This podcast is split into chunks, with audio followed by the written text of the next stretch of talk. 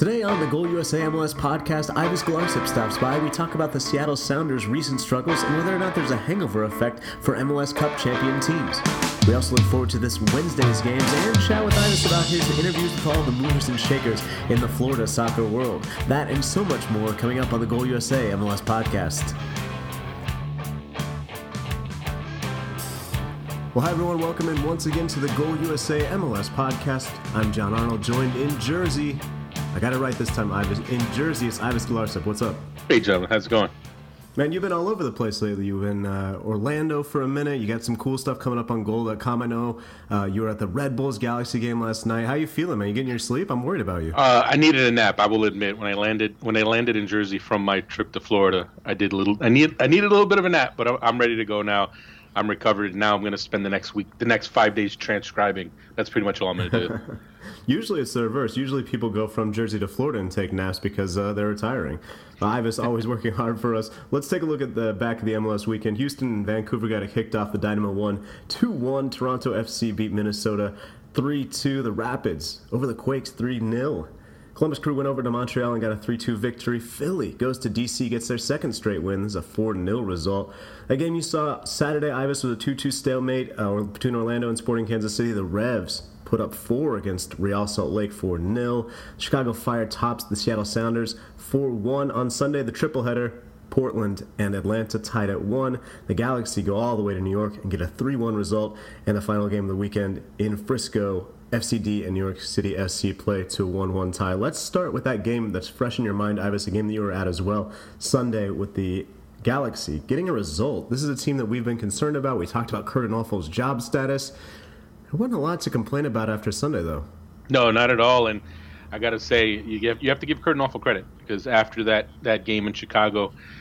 and the way that team rallied, uh, he he said that this is you're going to see a new Galaxy team going forward, and it sounded a little bit like he was just kind of blowing smoke. You know, it's like coach speak, right? But this is this looked like a different team on Sunday. They uh, if they put together their most balanced game of the season, both defensively, offensively, and they they went and won at Red Bull Arena, the first team to do so. I think in like 19 matches. So so credit to Onalfo, and now all of a sudden the Galaxy have gone from a team in a bit of turmoil to a team that now is starting to look more like the team you expect in LA. It's their third match undefeated, a victory for the first time since uh, April, I think, against Montreal. You mentioned that Onalfo kind of took a risk Sunday. What did you see him do that, that sort of lends credence to what he says? The fact that this is a new look Galaxy, this is a team that's going to do things differently. Why should we believe him? Well, the, the, a few of the things. Number one, they look more organized.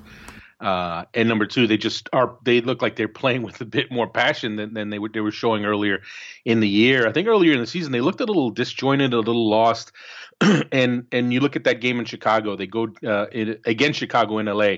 They go down 2-0 and they look completely lost as a team. Um, they were just kind of running around with, like with their heads cut off. And then he makes the move to bench Jelle Van Damme. Uh, and he and that kind of I think that really woke woke them up, and I, I think that was kind of that moment where where the his players looked at and said, "Wow, we have to get serious because this this thing is getting a little crazy." And credit to the Galaxy and credit to Jelle Van he took it like a champ. He he didn't you know uh, whine and moan about it. He didn't make a scene when he came off the bench, uh, came, came off the field. He handled himself well in training, and then he goes out on Sunday against the Red Bulls and had himself a heck of a game. He's back in the lineup, and I asked Rodolfo after the match, I said, "Did you do that to send a message to your team?" And he kind of hesitated, and then he said, "Yes." Like he, he let it go. He want he, he he just had to say it, and I think the message was was delivered, and now you see a Galaxy team playing with a lot more purpose. It doesn't get that much easier for them. They're still uh, in the midst of a long road trip. They head to Minnesota next weekend, then to San Jose, then to DC. We'll let you know how they do on goal. Ives, uh, another match that uh, you took in was Orlando and Kansas City, that 2 2 draw. Uh, I know that was your first trip down to Orlando. I still haven't made it yet. It looks awesome on TV the slant, the wall, the fans. Just tell us what it was like to be in that stadium uh, for the first time. Does it live up to the hype in person? Oh yeah, it's it has it's definitely a great atmosphere in terms of as a building. It's a nice stadium. Is it the nicest stadium in the league? I wouldn't go that far, but it's the, I think it's in that top five. I think it's uh, the the sound in that place. Uh, they're drawing fans, obviously. They're filling it up. So when you fill that place up, and then you have the design that they have with that that really steep slant where the, the that side of the field where where their supporters group sit. I mean, they they they make a lot of noise, right? And and mm-hmm. it gives you that atmosphere Uh, and so you can see why it's become this kind of fortress for them. Actually, that was the first points they've dropped there uh, against the KC team. That's very good, very good. And and I have to give Peter Vermes' credit. No Dom Dwyer, and what does he do? He takes Latif Blessing, a guy who had barely played this year, uh, and a guy who weighs like hundred pounds, plays him as a plays plays him as a target striker, and and he did his thing. He scored two goals, and and they got the point. So great match and a great atmosphere. I wish we used a little more tabloid headlines and goal. You know, I mean, there's just so many opportunities. Blessing in disguise. Hashtag blessed. I use I, use that one. I, I use that one in my MLS wrap subhead. I will I will fully fully admit. Yeah, you know what? I think I think it's okay. I think I think that's that's totally fine. Also looking totally fine was Kaká coming off the injury, uh, made it difficult for Sporting Kansas City. A, a, tremendous defense, one of the best in the league. As you mentioned, the, the work that Peter Vermes has done and, and how well they've looked, or how good they've looked at the start of the year. That sort of familiar group with you know now Zusi playing a right back, but Besler and Sinovic on the on the left side even a group as good as them doesn't have much of a chance to win Kaká is is on his game, and, and that's exactly what it looked like he was on Saturday. Right. Well, I mean, the, the goal he scored was definitely the goal of the week for me, and he's playing really well. He's he's he's been he's found his goal scoring touch ever since he's come back from that injury, and I had a chance to sit down with him on Friday uh, for a pretty long interview, and you'll see. You'll see the bits and pieces coming from that later in the week on goal. But uh, the one thing I definitely took away from it is that he is definitely still motivated to play.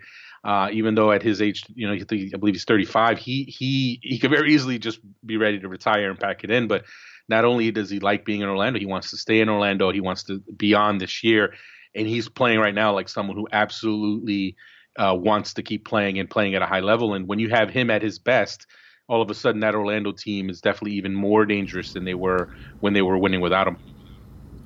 He's so old, Ives. Thirty-five is so old. Uh, that's a two-two draw. That breaks their uh, their two-match uh, resultless streak. I guess they've still lost their last two after that rough week last week that we talked about last week. Another team that we talked about last week having a rough week, and the rough times continue.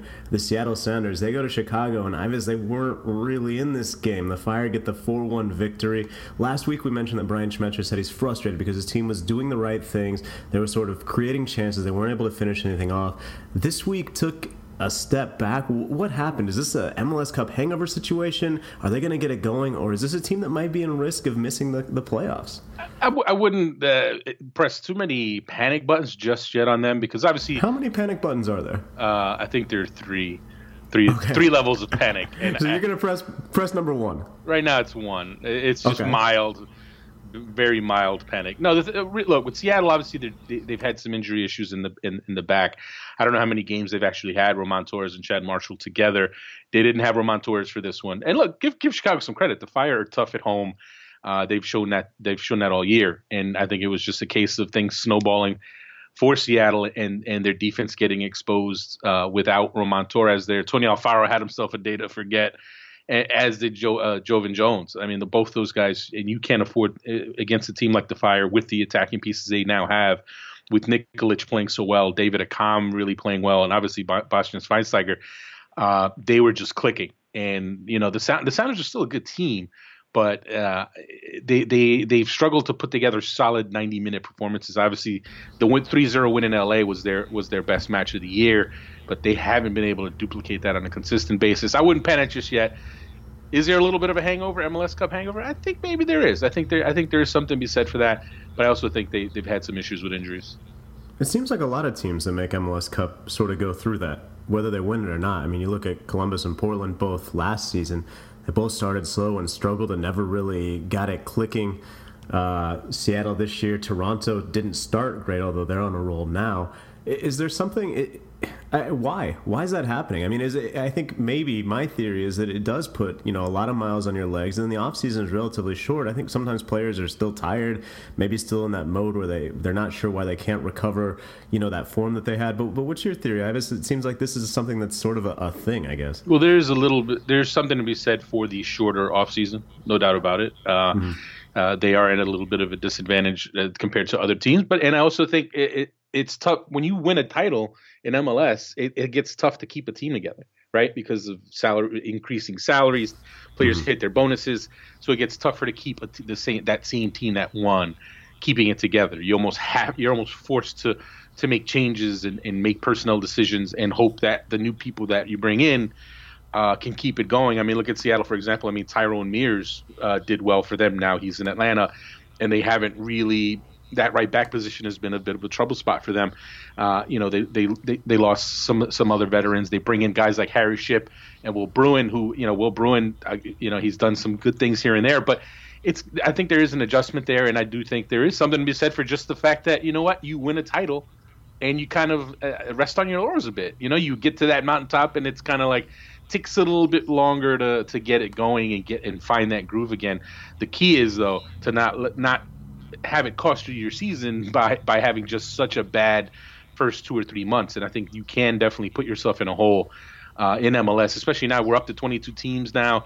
There it is that much tougher now to get into the playoffs. So I think Seattle will be okay though. I think once they get healthy, once once they can have Marshall and Torres for a good stretch, I think that'll make a world of difference.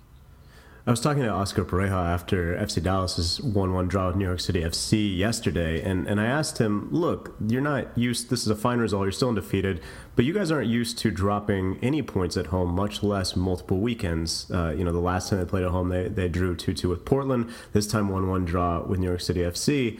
And I said, you know, are you concerned, and, and why did this happen? And he said, you know, look, MLS is is growing and is being built into a league where there are you know very few teams that are just bad. And he didn't say like that necessarily, but that was his inference is basically like the league is getting better, and with that you're going to have bigger challenges. And as you mentioned, Ives, whether you're MLS Cup winner or not. There's no sort of you can't really necessarily take weekends off like maybe you could in the past, or maybe you know rest some players that I don't know. I think I think it's growing, and as you mentioned, you know with more and more teams that are coming into the league, and coming in to win it, you really have to uh, to buckle down. And I'm not sure that happened uh, in that. Let's talk about that game real quick. The uh, FC Dallas New York City FC. I mentioned FC Dallas not used to uh, dropping points at home. Um, this is a team that's that still sort of. Uh, I, I think you know they're undefeated, and I think they're doing fine. Uh, you look at New York City FC, no Pirlo. What's what's going on from the New York angle there? Well, Pirlo's kind of been in and out the last couple of weeks now uh, uh, Patrick Vieira, Patrick Vieira chose to sit him and play Yangel Herrera, and he he did great before he headed off to the Under 20 World Cup. Uh, it, it's interesting now. It's been a bit of a stretch of games now where you're seeing you're not seeing Pirlo in there. Pirlo, for me, Pirlo wasn't playing well to start the season. I don't think he was covering ground well. I think he was getting slower and slower, and and and that was affecting some of the things they did. But they're still a good team. They're deep, and and as you see, when you can bring a guy like Tommy McNamara who hadn't played, who didn't even play a minute in the previous two games. He comes into the starting lineup, scores a goal.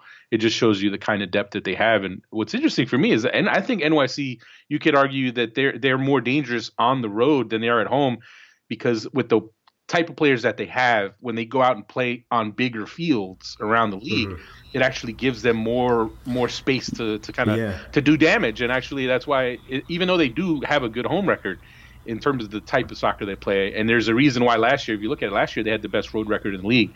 And I think part of that is the fact that you put them on a big field with the Rodney Wallace, Jack Harrison working the wings. They can spread teams out. Uh, they they can give anyone a, a challenge on the road. Yeah, Tommy Mack scoring that goal off the uh, David Villa free kick, uh, def- deflected off the cross- crossbar. Tommy crashes the bar and uh, and gets the goal. Yeah, I-, I, wrote about Hernan Grana last night, and part of the reason you can read it on goal. Part of the reason that I, I wanted to spotlight him was because. First of all, he's really outshining the other acquisitions Dallas made in the offseason. You know, you look at some of the players they signed, some of the money they splashed on a guy like Roland Lamah, who's yet to really settle in, yet to score a goal. Christian Colman, who, you know, you reported uh, biggest transfer fee in, in Dallas history. He's yet to get off the mark. But Grana is just sort of chilling at the right back spot, and that's a place where New York City FC likes to find weakness, likes to attack with Rodney Wallace and uh, Sweat last night. Sometimes it's it's Matarrita when he's healthy. Um, and I think that makes him even more dangerous. But you know they overloaded that side quite often, and Grana really dealt with it. Uh, like I said, FC Dallas from from the local perspective here in Texas, a team that I think is is quality, doing some of the same things they did last year, and uh, they're hitting none of the panic buttons yet, none of the three panic buttons. Partly because they still have the best points per game in the league, uh, and they haven't lost yet. So I think they're doing fine. Another team that was maybe they're hitting two of the three panic buttons was the Philadelphia Union. Now they're undefeated in four matches. They go to DC and get a 4 0 result. Uh, last week they blew out the Red Bulls 3 0. Is this, uh, what's going on here, Ives? Uh, it seems like uh, Jim Curtin's job should be safe for now. Well, it's interesting. We're talking about the panic buttons. The, the Union fans were already pressing every single panic button. uh, earlier when they were the the only team without a win, when and then they blew that 3-0 lead to Montreal. I think that was rock bottom for them. But what was interesting about them, and I led I led uh, my MLS wrap uh, talking about the Union is they were actually a team early in the year who who was better than the results were showing. I mean, they were in games, but then they were making costly mistakes. So they they as as much as they were the last team to get a win, and it was easy to kind of point to them as saying and say they're the worst team in the league. They really weren't as bad as that showed. And credit to Jim Curtin when when you blow that 3-0 lead, it could have been easy to to to just fall apart after that. And the team actually has responded since then. They go to LA, they get a harder point, and then they blow away the Red Bulls and DC United. Uh, and what you're starting to see now is their defense is starting to play a lot more consistently, three straight shutouts, avoiding the mistakes that plagued them in the past. And now their attack is starting to really click. CJ Sapong has, has been one of the better forwards in the league uh, so far this year. Haris Medunjanin is, is a guy who not enough people are talking about. Uh, and, and, that's part of the reason because they were the union were so bad early in the year. But now, and, I, and part of the reason is because we can't say his name. Oh yeah, forget about it. His name is. I, I spend I spend a good amount of time memorizing how to spell it, so that's. All, it sounded great. That's the only reason I know how to say it. But uh, but yeah, so I think now you're seeing those pickups that they made, like Fafa Picault, uh, Medunjanin, and uh, do, do, Oguchi Onyewu, turning back the clock, scoring a goal yeah. against DC United. Uh, so now those pieces are starting to come together. And are, look, are they an MLS Cup winning team? No, but they're a team that can absolutely get into the playoffs if they can climb out of this out of this hole that they've dug for themselves. I mean, they're still tied for last in the East on points, but they're but now they're getting gaining some momentum and they have the players I think to still make a playoff run. Scoreline was 1 0 when Luciano Acosta got his marching orders in the 55th minute. From there, it was all Philadelphia. I was to say uh, it's sort of a double week. Uh, we've got a bunch of Wednesday games, so we're going to take a little break. There's going to be a little music that plays for you, listeners. And then we're going to talk about the Wednesday slate. Stay with us on the Goal USA MLS podcast.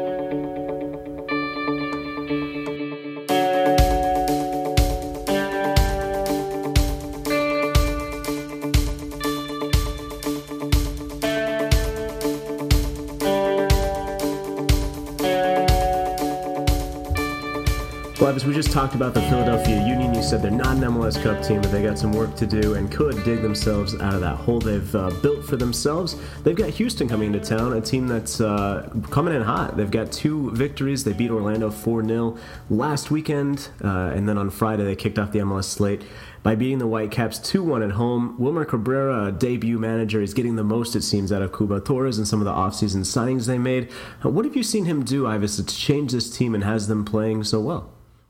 Well, I think the biggest difference, I mean, and I, you've seen a change even within the season uh, when it comes to the Houston Dynamo. Early in the year, they were a team that would just come out firing first half, uh, just buzzing all over the field. And, and, a lot of times, the second half, they, they wouldn't have that same energy level because they almost kind of burned themselves out in the first half.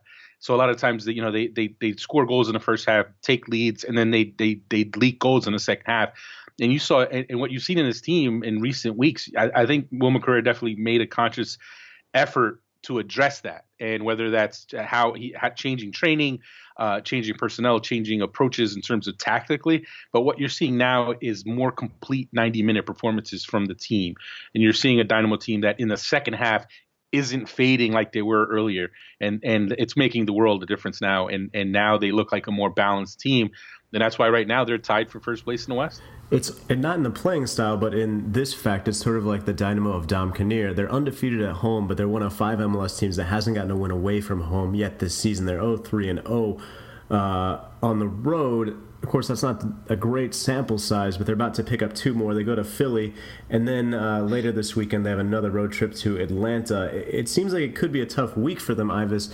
Do you think I guess, can they sort of withstand this? And even if they go on the road and lose regularly, even if they're a bad team on the road, it's still progress from what they were doing last year, which was not very much. Right. I wouldn't necessarily pin them as a bad road team already because when you look at, yeah, I mean, they've only played games. they've only played three games, but let's look at three, right? So they played Portland, and Portland at that time was playing extremely well. Portland's a tough place to play, and Houston really like really tried to take it to them. I mean, Portland won four to two, but that was a, that was at a point in the season where yeah, Houston could could turn it on in the first half, but then fade in the second, and that's exactly what happened against against Portland. Uh, the next game against New England, that was definitely not a pretty game. Uh, but then they lose to Toronto, and everyone's losing to Toronto yeah. these days. Toronto's just crushing it. So I think this is a very good test going to Philly. Uh, Philly is obviously uh, everyone's tougher at home, but Philly, I think, in the last couple of home performances, they've started to improve. But Philly's defense has three straight shutouts. Houston's attack, as we've seen, has, has just been so dangerous with that that three-headed monster up top with with uh, Torres, Elis, and Quioto. I, am definitely excited to see that matchup, and I think they're going to cause some problems for the Union because all credit to the Union, their defense has been better. But Onyewu, Oguchi Onyewu, and Jack Elliott is not the fastest center back pairing you're going to see. So I think from that standpoint, it might not be a great matchup for the Union. So we'll see if the Houston could do it. If the, if if they win that game, I think that definitely shows them. Uh, you can you can then start saying yes, this is one of the best teams in the league. After that two-game road trip they have this week, they then uh, take a quick trip up I-45 to face FC Dallas. That's one of those Sunday I think it's a national TV game, and I think it's uh, the day before Memorial Day. So that'll be a lot of fun for sure. Another game that should be fun on Wednesday as we continue looking at the midweek slate is Sporting Kansas City hosting the Seattle Sounders. Obviously, we just talked about uh, the Sounders and how they've kind of struggled to find the, the right fit, find their their form, finish off goals. The Sporting Kansas City defense is not necessarily what you want to see if that's been your team's struggles. Eh, are they going to be able to change this week, you think? Are we going to see some goals from Seattle? That's gonna be a tough one. I tell you what, Kansas City. Uh, I know Kansas City just gave up two goals to Orlando on Saturday, but those were two excellent plays, right? The uh, the first goal, Cyle mm-hmm. Larin scoring off a perfect cross from Rivas, a perfect cross, perfect, t- perfectly timed run by Larin to beat Matt Besler, and then the second goal was was basically the goal of the week, Kaká with the chest trap, and then the, the, the finish just inside the far post. I mean, there's a, there are only a few players in the league who can do that, and he happens to be one of them. Um, so I mean that's what it takes to beat to to actually score on that defense at this point. Seattle does have have Clint Dempsey and Nicholas Lodeiro who can give you some magic. Um, so I think they have a chance. I think they definitely have a chance in this game as much as they're struggling. But going to KC, very tough place to play. You know how KC plays at home. I think it's gonna be tough. I think I, I, I like KC a lot in that one. That's the second time you've mentioned that you hope the Kaká goal wins goal of the week. The fans decide that in a voting process. I was. I think the Federal Election Commission is going to get on us about that because you know we can't influence saying, those elections. Very serious. It, you know what? There's so much ballot stuffing in the MLS goal in the official MLS goal of the week really that is. I don't know if anyone even takes it seriously anymore. I mean, but it anymore? is Are you saying there's like a ballyhoo day of of, of goal of the week it, purity? I don't think any look go MLS goal of the week and MLS. Team. It used to mean something. Are, damn it. Yeah, don't anyone who thinks goal of the week or team of the week are legitimate things. I mean, our team know, of the no week is the Goal USA team of the week is sacred it's it's much better than that. it's a real it's a real honor. I was real quick before we wrap up. Uh, of course, the United States uh, has qualifying coming up in early June. Trinidad and Tobago and that trip to the Azteca. Uh, I know that Bruce Arena was in your proximity in Orlando. Uh, what's uh, what's what's up with the U.S. national team? What's up with Bruce? Uh, nothing. I had a chance to sit down with him actually for, for an interview in Orlando, and we talked about a wide range of topics. And yes, we did talk about Azteca and why it's so tough there. And uh, Wait, is that you published? It's not out yet. It's, okay, okay. Uh, I was about to say I did not see that. I didn't know if you'd even talked no. to him. Uh, yeah, no. That well, that was actually the reason. That was the main reason I went down there was to, to for my one-on-one with Bruce Arena. Gotcha. And then I ended up interviewing Kaká, Joe Cole, Dishorn Brown, so all, uh, uh, Ilie Sanchez. Okay, okay, A lot of stuff's coming down the pipe, which is why I'm going to spend 100 hours this week transcribing. But anyway, back to the point. I, I did get a chance to talk to Bruce Arena about Aztec and why it's so tough to play there. And the sense I get is that he feels that this U.S. team is going to be as prepared for that trip as it's ever been uh, in the past because of what they're trying to do in terms of the altitude training preparation. The thing people need to realize, though, is that there is a seriously short turnaround time between the first game in that in that window mm-hmm. and the second game. Mm-hmm. There's only three three days. It's crazy the turnaround time. And part of, and the reason for that is because Mexico's going Cup. to Confederations Cup. Yeah, so they requested it. Uh, so it's going to be tough for both those teams. So I think you, the U.S. and Mexico uh, are going to have to juggle some things around uh, in terms of you're not going to see the yeah. same 11 in both those games. Well, plus Mexico, so, then they not only that, but then they get on a flight and that week start the Confederations Cup in Russia. So it's not easy for them. And yeah, there's definitely going to be some tweaks because you can't just roll out the same lineup that you played against Honduras and then a couple days later play Portugal. I mean, it's it's not going to happen. Right. It's so. I mean, it's unfortunate because obviously you, would love for for the the only focus to be on the USA Mexico game, but it's tough. If you're Bruce Arena, you're looking at that first game in Colorado uh, against Trinidad, and you're going to say, hey, we want to get these three points in the bag first, and then whatever we get at, at Azteca is gravy. He didn't tell me that, but of course he can't say that. But I think that's how they're going to look at it. They want to get the three in Colorado, and if they can get even a point at Azteca, mm-hmm. they'll be mm-hmm. happy considering how tight that schedule is. Back to that same formula win at home, draw on the road if you can, and you'll be all set to qualify for the World Cup. He is Ives Galarcep. You already follow him on Twitter at soccer by Ives. He is on goal.com all the time. Ives, we'll let you get back to transcribing. Thanks for joining the podcast today. Listener, thank you for joining the podcast. You can give us a rating on iTunes or subscribe or whatever. You know how, how a podcast works. Thanks for listening. We'll talk to you soon on the Goal USA MLS podcast. Until then, take care.